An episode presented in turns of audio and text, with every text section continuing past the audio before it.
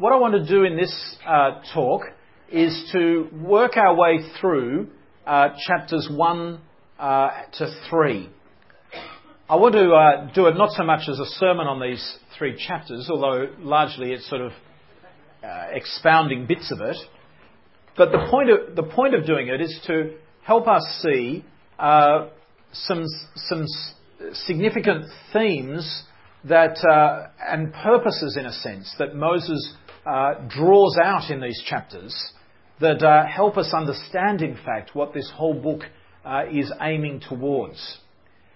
In verses 6 to 8 of chapter 1, uh, Moses looks to the task ahead. So this is where his sermon begins, and it begins with historical review uh, from the past. Remember that in the historical review in this section and a bit later in the book as well, uh, many of the people to whom he speaks have been there. They've been part of that history. Admittedly, some were children when these things happened, but when he speaks about the very recent history, they've all been there. So keep in mind, history is not told for history's sake. The history begins not with the Exodus, which may be a natural place to start. After all, it's a demonstration of God's power, and the land lies ahead, and the necessity for God's power to conquer the land uh, is there. But it actually begins with leaving Mount Sinai. So, God spoke to us at Horeb. Horeb is simply another name for Sinai. You have stayed long enough at this mountain. So, this is taking us back to Numbers chapter 10. Israel had been at Mount Sinai from Exodus 18 all the way through to Numbers 10. So now we're, we're at that point. And uh, so resume your uh, journey and uh, go.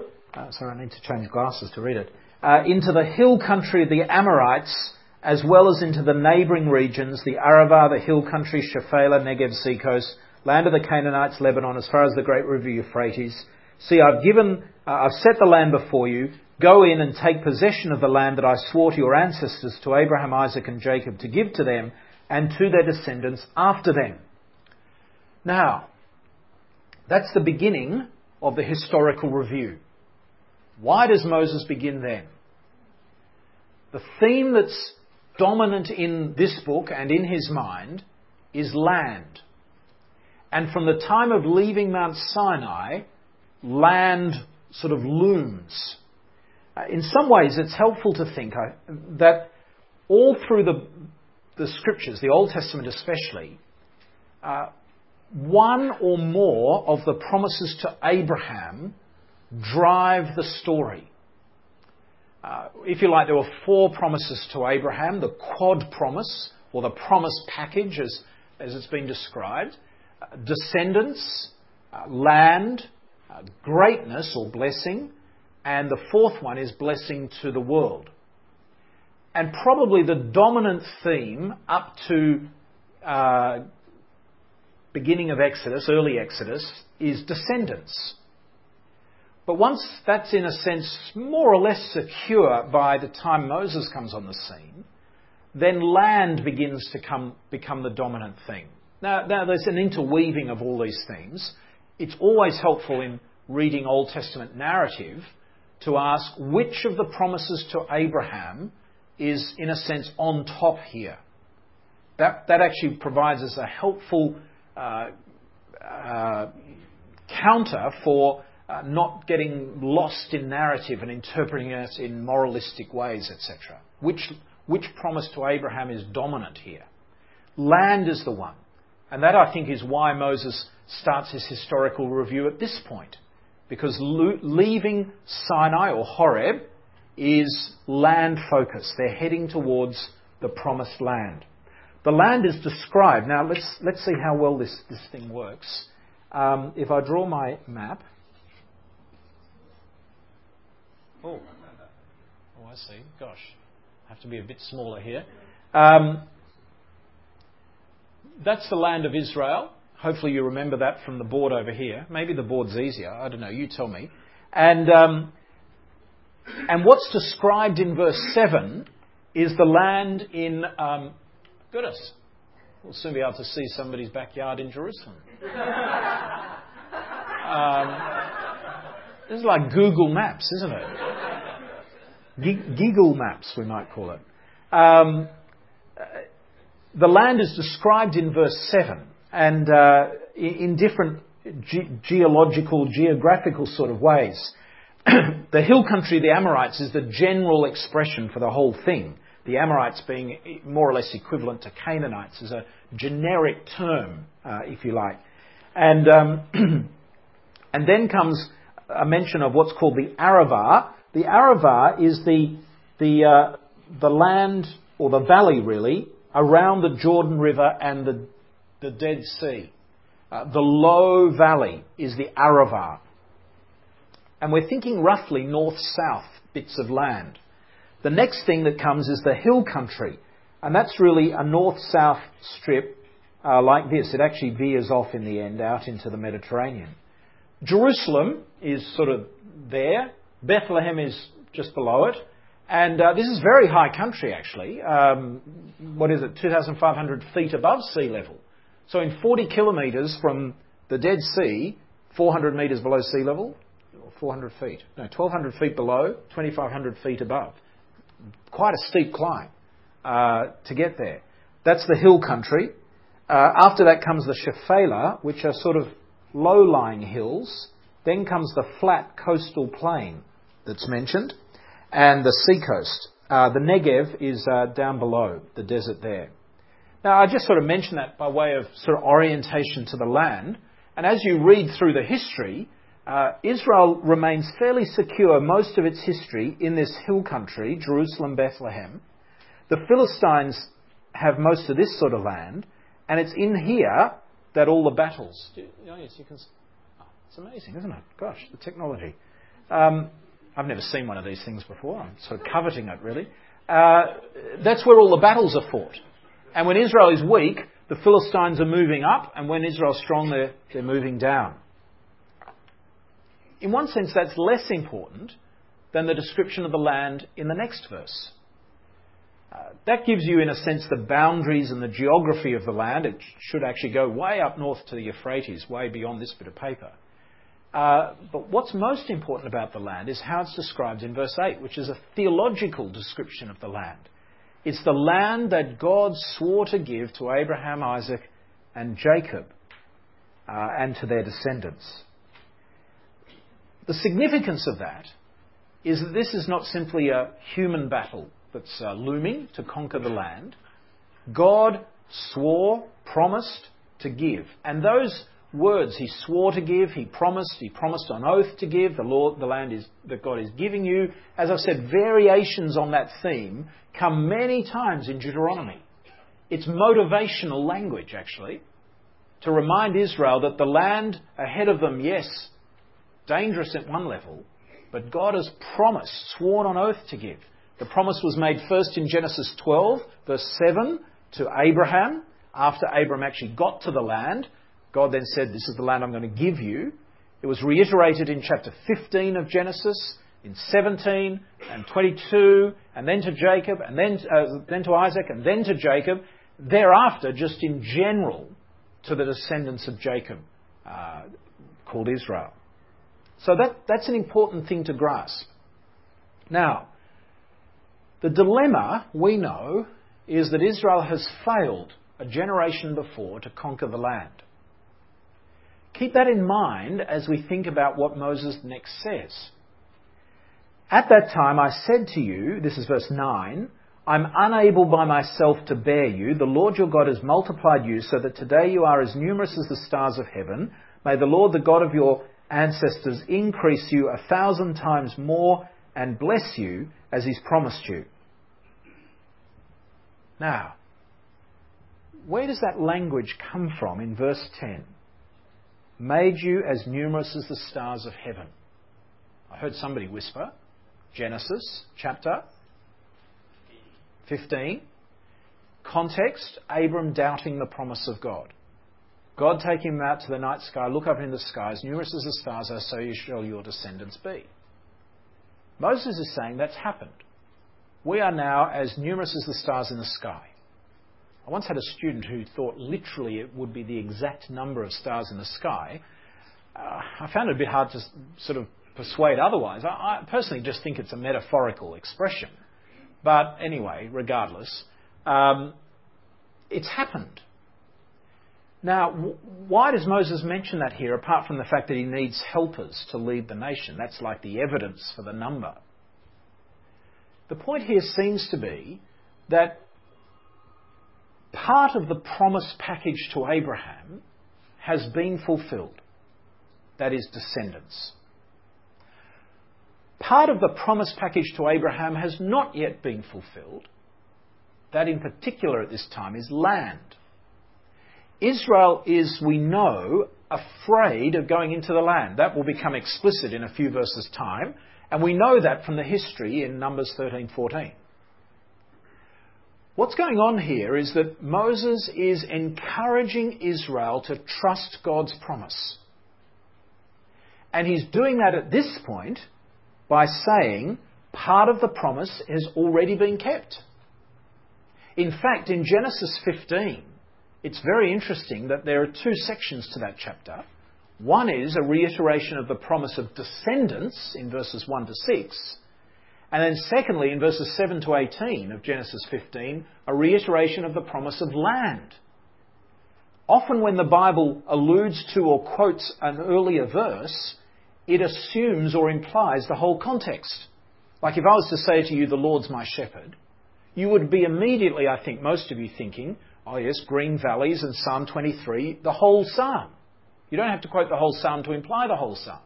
So when that verse is quoted, you are as numerous as the stars in the sky, it seems to me that I, I, think Moses is probably implying here that whole chapter, the doubt of Abraham being answered by God's promise reiterated, and the land, which is the second part of the chapter. So what's going on here is an encouragement. God has kept part of that promise. Yes, it's 600 years later, 2000 to 1400 BC, give or take a few decades.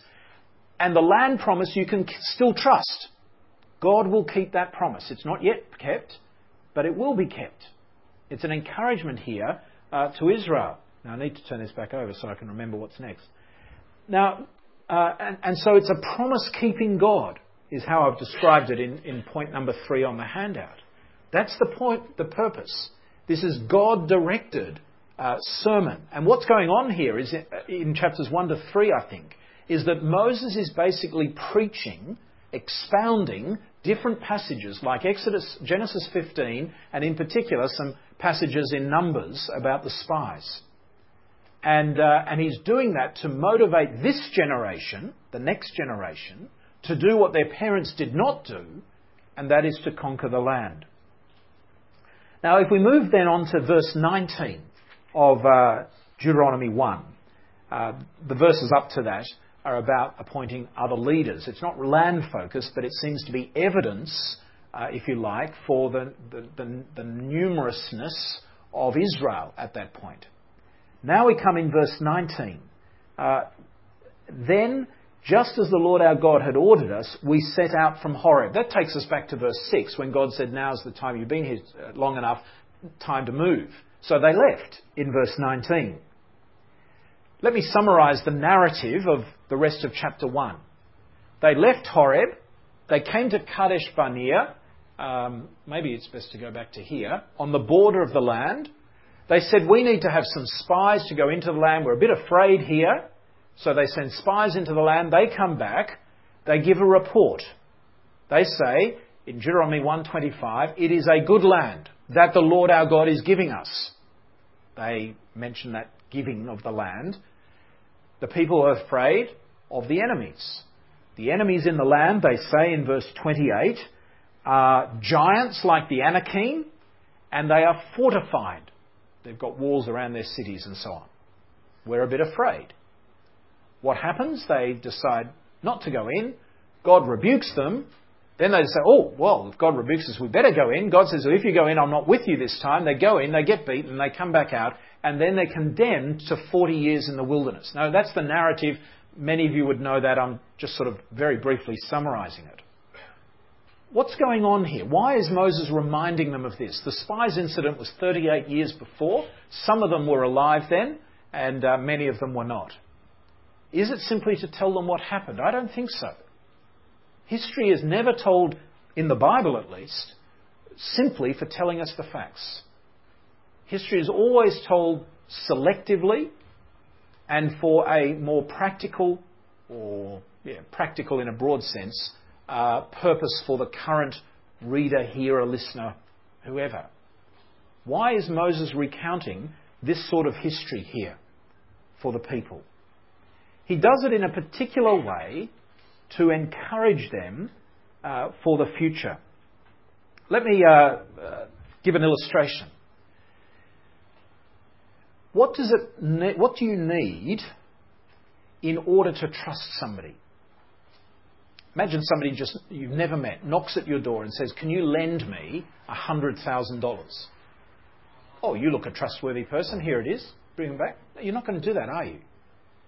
You might lend something like that to a person whom you know, but not everybody you know would you lend.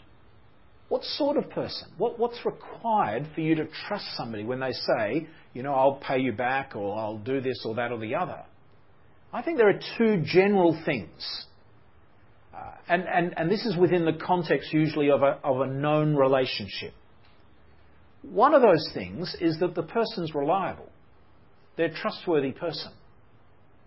That's obviously going to be in the pattern of a relationship that's already formed. There are friends of mine who I, I, I may not trust simply because, though they're friends of mine, they're not necessarily reliable. Other friends are reliable, so I will trust what they say. You know, if somebody says, I'll see you tomorrow at 10 a.m. sharp, there are various friends of mine who I think, yes, I better be there right before 10, and others who I think, oh, I could probably be there at 10 past um, because of re- reliability differences. But there's also another thing. You know, if I was to say to you that um, something and you think, oh, he's a reliable person, I trust him. But what if I said to you, I'm going to promise you perfect health for the rest of your life? You'd laugh at me. But why? Not because I'm unreliable. I think I'm fairly reliable. But you'd laugh at me because I can't do that. It's outside my power. See, there are two general categories that both need to be in play to trust somebody, I think. One is that they're reliable, and one is that they're able. See, I could say, I'll, I'll be here after lunch at one o'clock sharp, or whatever time it's meant to be, and we'll start. You, you trust me? Perfect health? You won't. Reliability and ability. What's going on in this history narrative, uh, in this sermon of Moses in chapters 1 to 3, is to demonstrate to ancient Israel, the second generation, in effect, God is both reliable and able. The reliability we've already seen illustrated in that allusion back to Genesis 15. God is reliable. He's kept the promise of descendants, and you can keep the and you can trust Him to keep the promise of land. Okay. The reliability and the ability are the sort of two themes that are running through them. Now let's analyse this, this narrative briefly in, of the second part of Deuteronomy 1, verses 19 to 46. One of the things about narrative that's uh, important is, uh, is to look at speeches. Uh, Bible narrative is unlike modern novels, it's very uh, concise and succinct. And uh, in particular, words that people say are focal points in narrative. Somebody says, I think, that half the narrative of the Bible is dialogue or, or speeches that people say. And, that's partly because uh, it slows the narrative down, and so it focuses on words that people say, and also because they, the, the words, the speeches, provide often the clue to interpreting the narrative. Now, in this uh, narrative, let's see if I, if I put that one there. Let's, uh, let's try. I probably need to use a big pen we have a speech by Moses. Then we have a speech by Israel. Then we have a speech by the spies. Then back to Israel. And then back to Moses. Uh, verse, uh, um, roughly, verses uh, 9 to, uh, Moses is uh, verse 20 onwards. Uh, Israel is 22 onwards. The spies are 25. Israel's 27, 28, And then Moses speaks again in verse 29 onwards. Now, uh, the pattern I think is probably deliberate. Uh, Hebrew uh, writing often has this sort of pattern where, where the outer edges, there's sort of this mirror image, if you like. They call it a chiasm, C H I A S M, uh, from a Greek letter chi because it sort of looks in that pattern. It's quite common in Hebrew writing, even though it's foreign for us as English, and we, it's, you know, it's hard, we, we think this is a strange pattern in a way. What it tends to do is focus on the centre point, and, uh, and the beginning and the ends are often important. What this pattern does is isolate Israel's words. One of the intriguing things here is what the spies say. Verse 25, it is a good land uh, that the Lord your God, our God is giving us. What's intriguing about that? Moses is preaching out of Numbers 13:14. He quotes the spies accurately but not fully. See what Israel says in response in verse 27. Um, our kindred have made our hearts melt by reporting that the people are stronger and taller than we. If you don't know the book of Numbers, you would read this and think, what? The spies didn't say anything about that.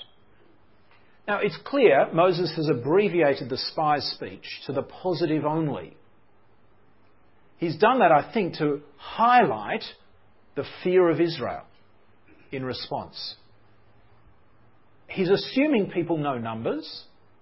After all, verse 27 assumes that we know it. In, in, later in the chapter, it mentions Caleb, and it assumes that we know the story. So Moses is not trying to deceive by misquoting, but rather he's emphasizing different things. And what he's emphasizing here is the sin of Israel, their fear of the land. The really important thing of the spies, which is true, is that it is a good land that the Lord our God is giving us. It's both good and being given. And yet the people uh, were afraid. So that, that's, uh, and their fear then is, is because of fortifications and giants, or anakim as they're called in verse 28. And what that's implying to us, to the next generation, is this is a groundless fear. If God is giving this land, this is a groundless fear. Moses' words in both his two speeches are positive words. He says, See, the Lord your God has given the land, go and take possession. Reiterates the same sort of thing, have no dread of them later. So it's the, the structure of the speeches is isolating the fear of Israel and showing how groundless it is because God is giving the land and therefore that, and that's who we should be trusting. And if we trust him, then it doesn't matter what the enemy is like. Uh, it's a groundless fear. So that, that's what's going on in the uh, speeches here and Israel's fear as they express it in verses 27 and 28. What is their sin? In verse 26, it's described as you are un- unwilling and rebelling.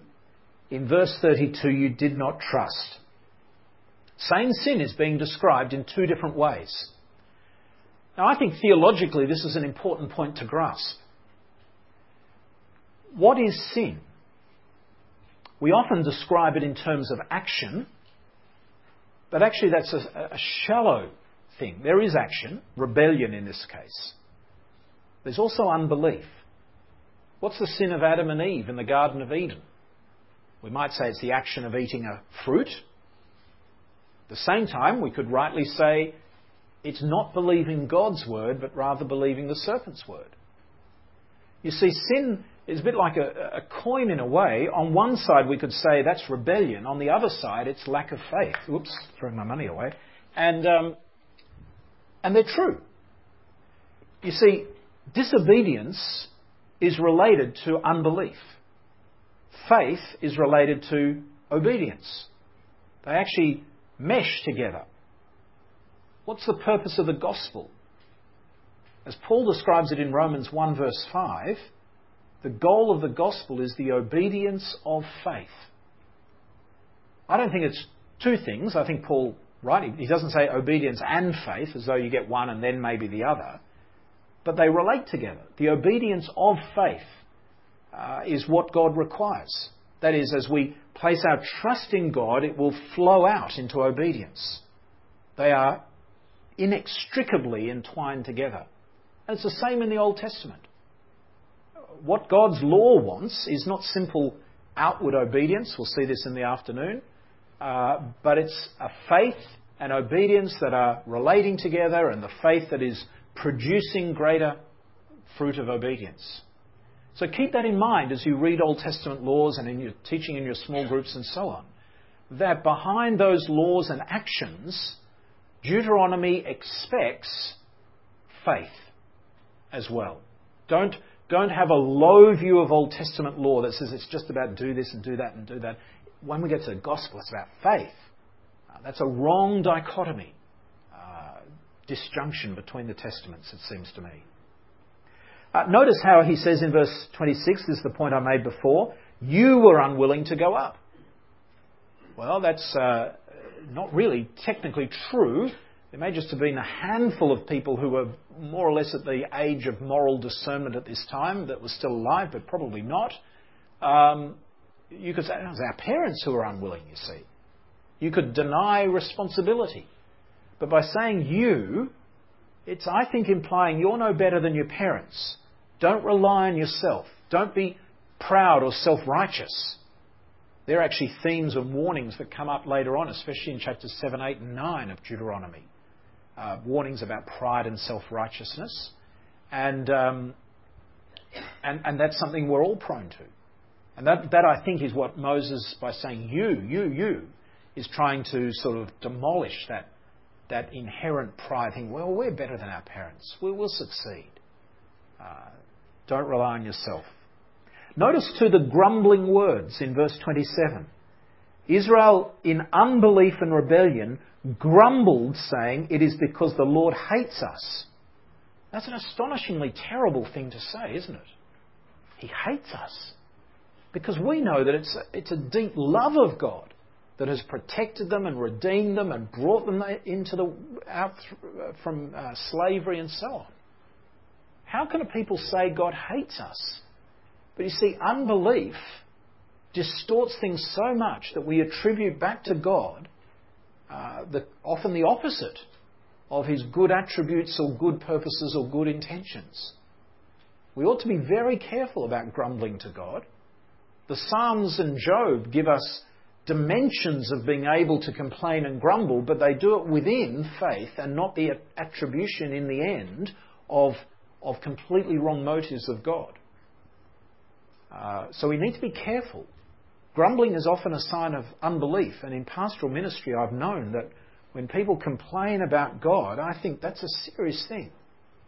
That God is doing this or that, or complaining about Him, it can actually be a, a serious thing in our faith.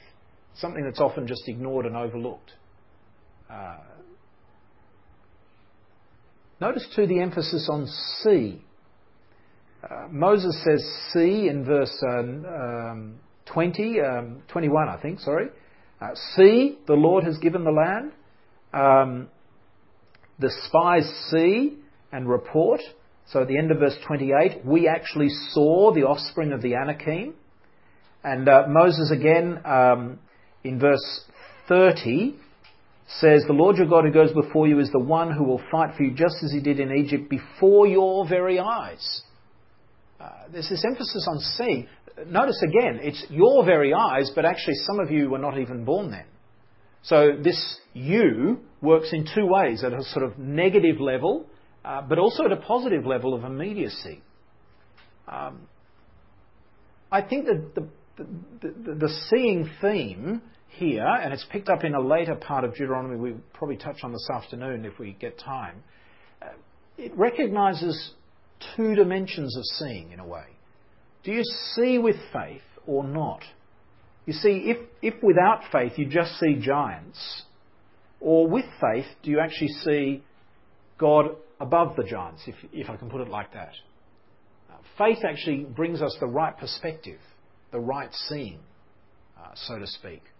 Uh, there's an element of that in the book of Revelation, I think where John is ushered into to heaven with a vision that he records for his contemporaries and for us. And in a sense, it gives the right reality that is, appearances on earth look as though the Roman emperor and Domitian and the persecution of the church, that's all powerful, and that the, and the, and the Christ in the end is a failure. And uh, that's, that's the reality of those churches that John writes to in Revelation, or Christ writes to in Revelation.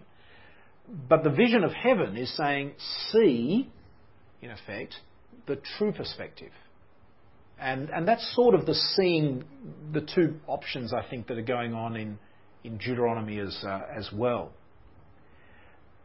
Verses 34, in a sense, then gives God's response to the failure to conquer the land at the spies. And uh, in a nutshell, the, the point I want to draw out of this is that the promise still stands. The generation who was morally culpable, that is, those 20 and older at the time of the spies, they will die off in the wilderness. That's their punishment. It could have been that God said, okay, land is gone. I'll give it to somebody else. But he doesn't do that.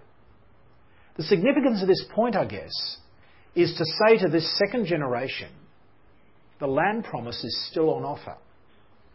The land promise didn't end with the sin of your parents. That's a very big theological point and pastoral point. It's a big theological point. Paul makes the same point in Romans 2 and 3, for example. Our faithlessness does not nullify the faithfulness of God. And yes, there is in, in part punishment, and that generation did not enter the land, as Moses himself will not enter. But God's promise is not thwarted or stopped by human sinfulness. Now, it's a big theological point because I've often heard people say things like, um, unless you do this, unless you obey, God cannot do that or work through you or something like that. That's terrible, actually. God is God. He can do whatever He likes. But pastorally encouraging to us is that our sin doesn't stop God's promises. That's a great encouragement to us because we do fail. And sometimes we can feel guilty thinking, oh, you know, somehow I'm getting in the way of God fulfilling His good purposes because of my weakness or failure. In the big picture, no. The point here for ancient Israel's second generation, so to speak, is to say to them, don't think that the land promise stopped when your parents failed the promise still stands. God is still faithful. God is still reliable, even though 38 years before this, you failed to enter the land. That's the point, I think, of verse 34 to 40, in effect. That's a great big theological point. God is God, absolutely faithful, a faithfulness that endures despite the faithlessness of his people. But their sin is persistent because in the last paragraph of the chapter, they say, Oh, oh, we've done the wrong thing. We'd better go into the land. God warns them not to. I'm not going with you. What it's teaching, though, is that if God is with you, you can be guaranteed victory. If God is not with you, you are certain to lose almost. And they do. And they get beaten back out of the land and condemned to their wilderness period uh, of nearly 40 years. Now, I've just tried to pick a few key points out of that. We haven't got time to go through every word and every verse and so on. Uh, but I'm trying to do it, be- this section, because uh, this helps us see what is the purpose of this book. The purpose of this book is to instill in this generation faithful obedience to God, which foremostly will be manifest in conquering the land. That's the big task ahead of them. It's a bigger purpose in the end, of course, because God is interested in them being in the land and under His rule and, and, and receiving His blessings because of their obedient faith and so on. But the initial task is to conquer the land. This book is a motivation to do that, to encourage them to trust God and to do the task their parents failed to do. Notice how God centered it is.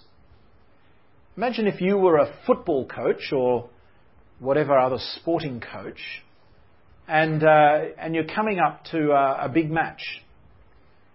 And the opposition, you know, let's say it's basketball, the opposition are all eight feet high, giants. You've never beaten them. In fact, you've got a dismal failure a few years before. And, uh, and what's the football coach going to say? In our day and age, they're going to say, You can do it. You've got enough ability. Just think positively enough. That's what they all go on about all the time. nonsense and hot air, the football coaches. Astonishing thing is, they get paid millions to do it. But isn't it interesting? And, and they might say, remember, you know, back in 1843 when we beat them. They'll think about victories, won't they? But what goes on here is actually failure striking that when Moses wants to instill faithful obedience to do a big task ahead of them, he actually highlights their, their failure in the past. Because in highlighting their failure, the strength of God is clearer in a way. Same sort of argument you find, for example, in 2 Corinthians and, and so on. That God's strength is made clearer in our weakness.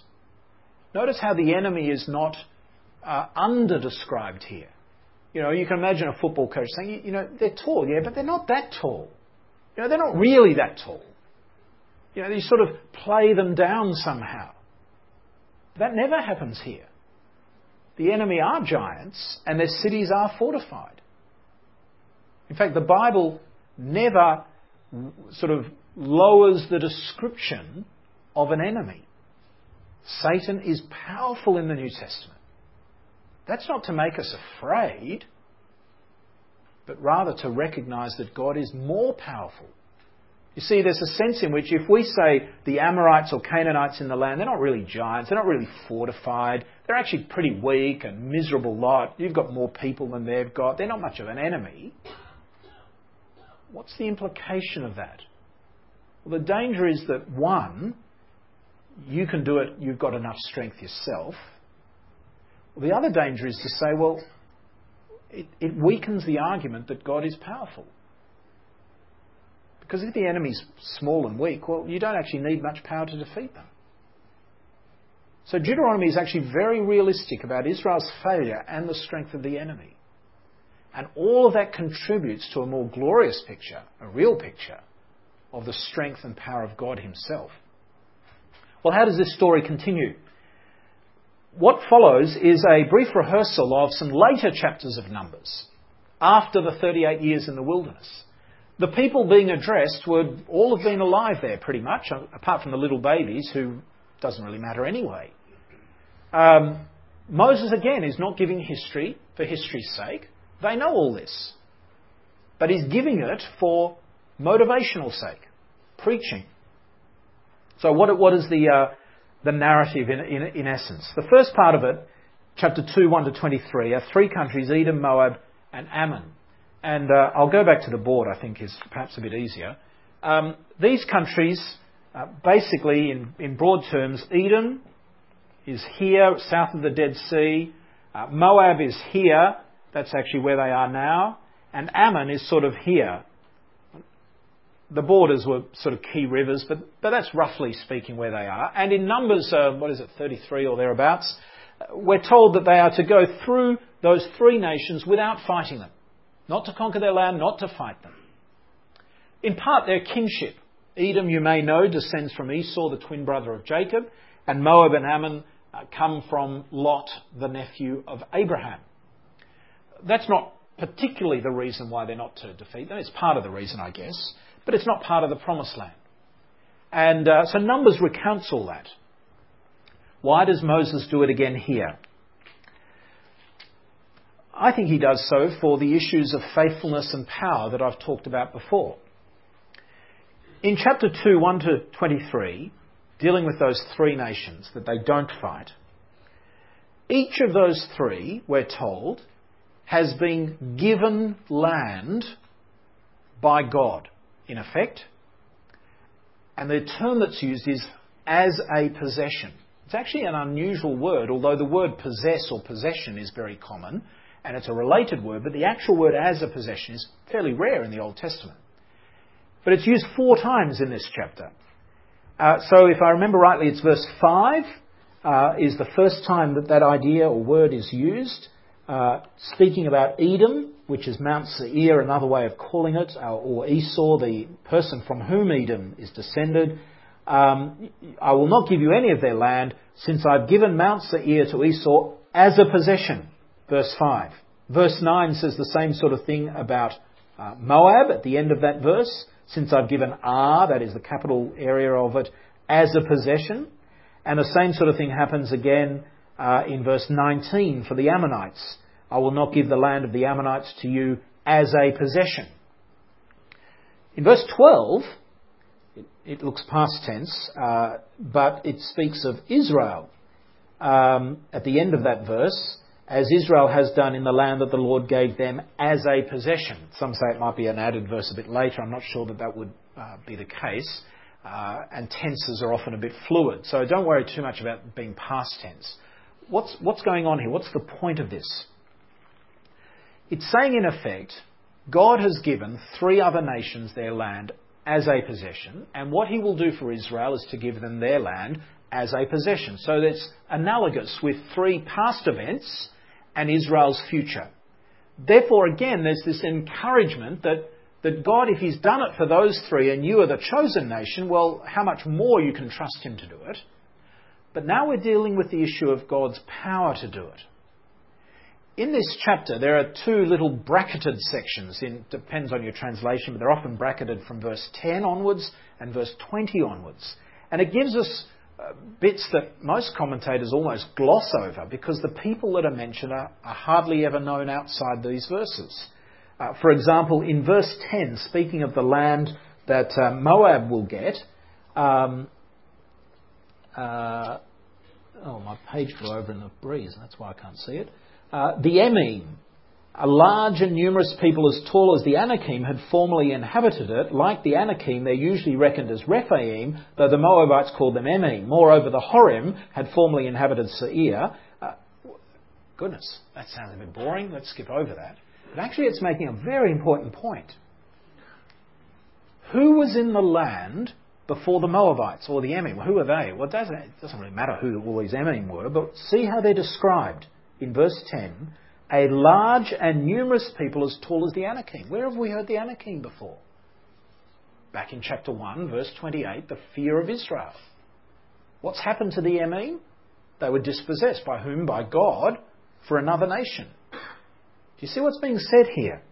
And the same thing happens in verse 20 as well. For Moab and Ammon, in particular, implicitly probably for Edom, but in ex- explicitly for Moab and Ammon, the people who were in their land before were fortified and giants, like the Anakim. Where are they? Gone. Who did it? God. God is powerful to defeat the giants. God is powerful to defeat other nations. That's the point. That's why Moses has recounted this history. And if God could do it for them, you can trust that He can do it for you. And the as a possession ties those two things together in this chapter. He's done it for Edom, Moab, and Ammon. He can do it for you. The enemy for them, the, the, the, the people living in the land for them, were not weak and puny. They were strong. Giants like the Anakim, the very people you're afraid of in your land, God's already defeated them in the past. That's what the point of verse 10 onwards and verse 20 onwards is in this chapter as a possession. He's defeated other giants.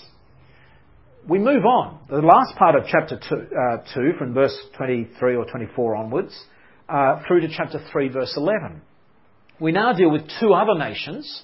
Uh, the nation of Sihon, uh, king of Heshbon, that's uh, in this area here, Gilead, and Og, uh, king of Bashan, is sort of in the Golan Heights sort of area above the Sea of Galilee. What's happened to them? Israel fights them and defeats them. Uh, you can read about that in Numbers. Moses is not saying something new here. Why does he do it? He does it to make exactly the same point, in effect. You've already defeated two nations. They were not weak. They had fortified cities. Both of them get descriptions in those verses. We haven't got time to look up all the verses now, but Both of them have descriptions in those verses that the cities were fortified. No citadel was too high for us in chapter 3. Uh, they, were, they were strong enemies. And indeed, there were implications of giants. Chapter 3, verse 11, is a, an odd little verse. It tells us that King Og of Bashan, the nation at the top that was conquered, he had a bed that was 13 uh, cubits, no, not 13 cubits, that's 13 feet, isn't it? Um, uh, how many cubits was it? Nine cubits long, four cubits wide. Nine, a cubit is roughly elbow to tip of finger, 18 inches more or less. So nine cubits is 13 and a half feet. Now, I doubt that you've got a bed that big. You may not have a room that long.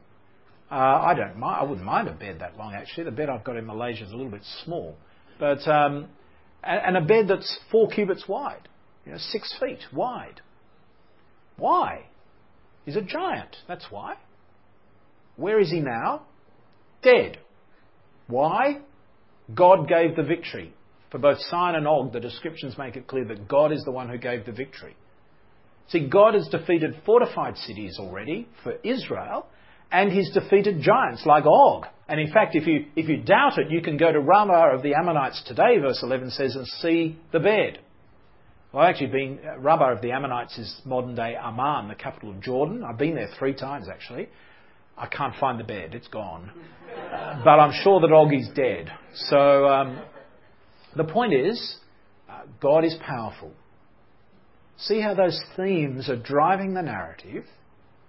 Moses is preaching from Genesis 15, from uh, Numbers uh, 13, 14, uh, Numbers 33, 34, uh, preaching for the new generation so that they may conquer the land.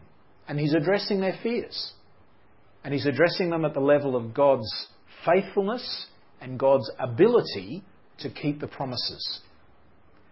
Now, I've gone through this section uh, partly to give, you know, to, to deal with one section, not just to deal with themes jumping everywhere, but partly also to, to because this is foundational for fulfilling the thrust of the book. The whole book is there to direct people's attention to a great, powerful, gracious, and glorious God whom you can trust absolutely regardless of the enemy, the difficulty, the obstacles that lie ahead. And uh, in particular here, with the focus of conquering the land. And just to underscore the certainty and the victory, then chapter 3, in the last part of chapter 3, tells them that they've actually got two and a half tribes already possessing land. For the tribes of uh, Gad and uh, Reuben and half of Manasseh, occupy the land of Og and Sihon on this side of the Jordan. There's debate about is this promised land or is it like a bonus? And, and the, the arguments go both ways. I, I think it's a bit of a bonus in a way because the, the language of cross the Jordan to the land of promise is so strong. And this is on beyond the Jordan side. I think it's a bit of bonus. But having said that, uh, the way they defeat shows that it's regarded as promised land or real possession, not just an add on uh, for them. So, to conclude, Moses is preaching. It is not history for history's sake.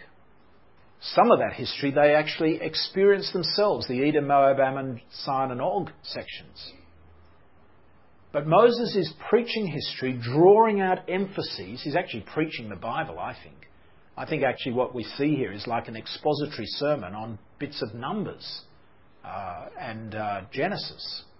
And he's expounding it for their particular need as they face the imminent death of Moses and the uh, conquest of the land ahead. Yes, they are giants. Yes, the cities are fortified. Yes, it's a daunting task. But the point is that God is faithful, God is powerful. And if you trust Him, you will obey Him. You cannot say, Yes, I'm going to trust God, and then refuse to get your foot wet in the Jordan River. If you trust Him, then you'll cross the river and conquer the land. Notice how clearly Deuteronomy uh, draws us to God. by pulling out the carpet under the feet of Israel. You rebelled. You were unbelieving. No room for pride in yourself. Uh, no diminishing of the enemy. No lifting up of the people. But rather all pointing to the faithfulness and the power of Almighty God. Let me stop there and uh, just see if there's some questions before we break for lunch. I assume lunch is on the way. It's coming. Andrew went to get it. So, um, been waiting for him to walk in with lunch and thinking, I've got to stop right now, you know, before it gets cold. But anyway, any questions? Uh, yeah. I just wanted to comment on uh, Moses' statement there that says, uh, where am I? Because of you, the Lord is angry with me. Um, yes, in chapter, uh, well, it's a couple of times. Uh, is it chapter 1 or 3 you're looking at? It doesn't matter really. Chapter 3. Um,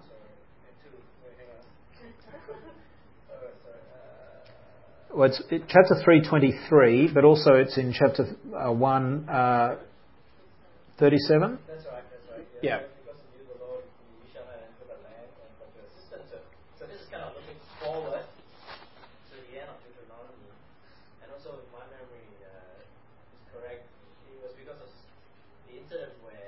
sure Moses has a, a point he wants to make here, right. Yes. Um, I think uh, Moses here, I think, is identifying with the people and saying, you know, even I'm not going to enter the land. Um, it, it, there are different ways people read this. When it says because of you, it, it sounds a bit like Moses is saying it's all your fault, not mine. Although later on in chapter 32, I think it is, uh, it's clear that you know, Moses is himself culpable. I think he is provoked by the people when he strikes the rock in anger, but that doesn't excuse him striking the rock in anger. Uh, so the because of you, I would say, and some, some try to even read it vicariously as though he's suffering for them, which I don't think is, is right at all. Um, I think he is provoked by them, uh, but as I say, that doesn't excuse his, his anger and uh, response in, I think it's Numbers 20 when he strikes the rock. Um, I think what he's saying here is that, um, uh, yes, I'm, I'm like your parents in a way. I also will not enter the promised land. I'm, I'm guilty in a sense. Um, the death of Moses does hang over this book, as it's mentioned here in verse one, chapter 1, 3, and later in 4, and then later on again. So it actually provides another sort of negative cloud. But also, I think the other thing is the people will not be relying on Moses to conquer the land. So there's an element of that as well.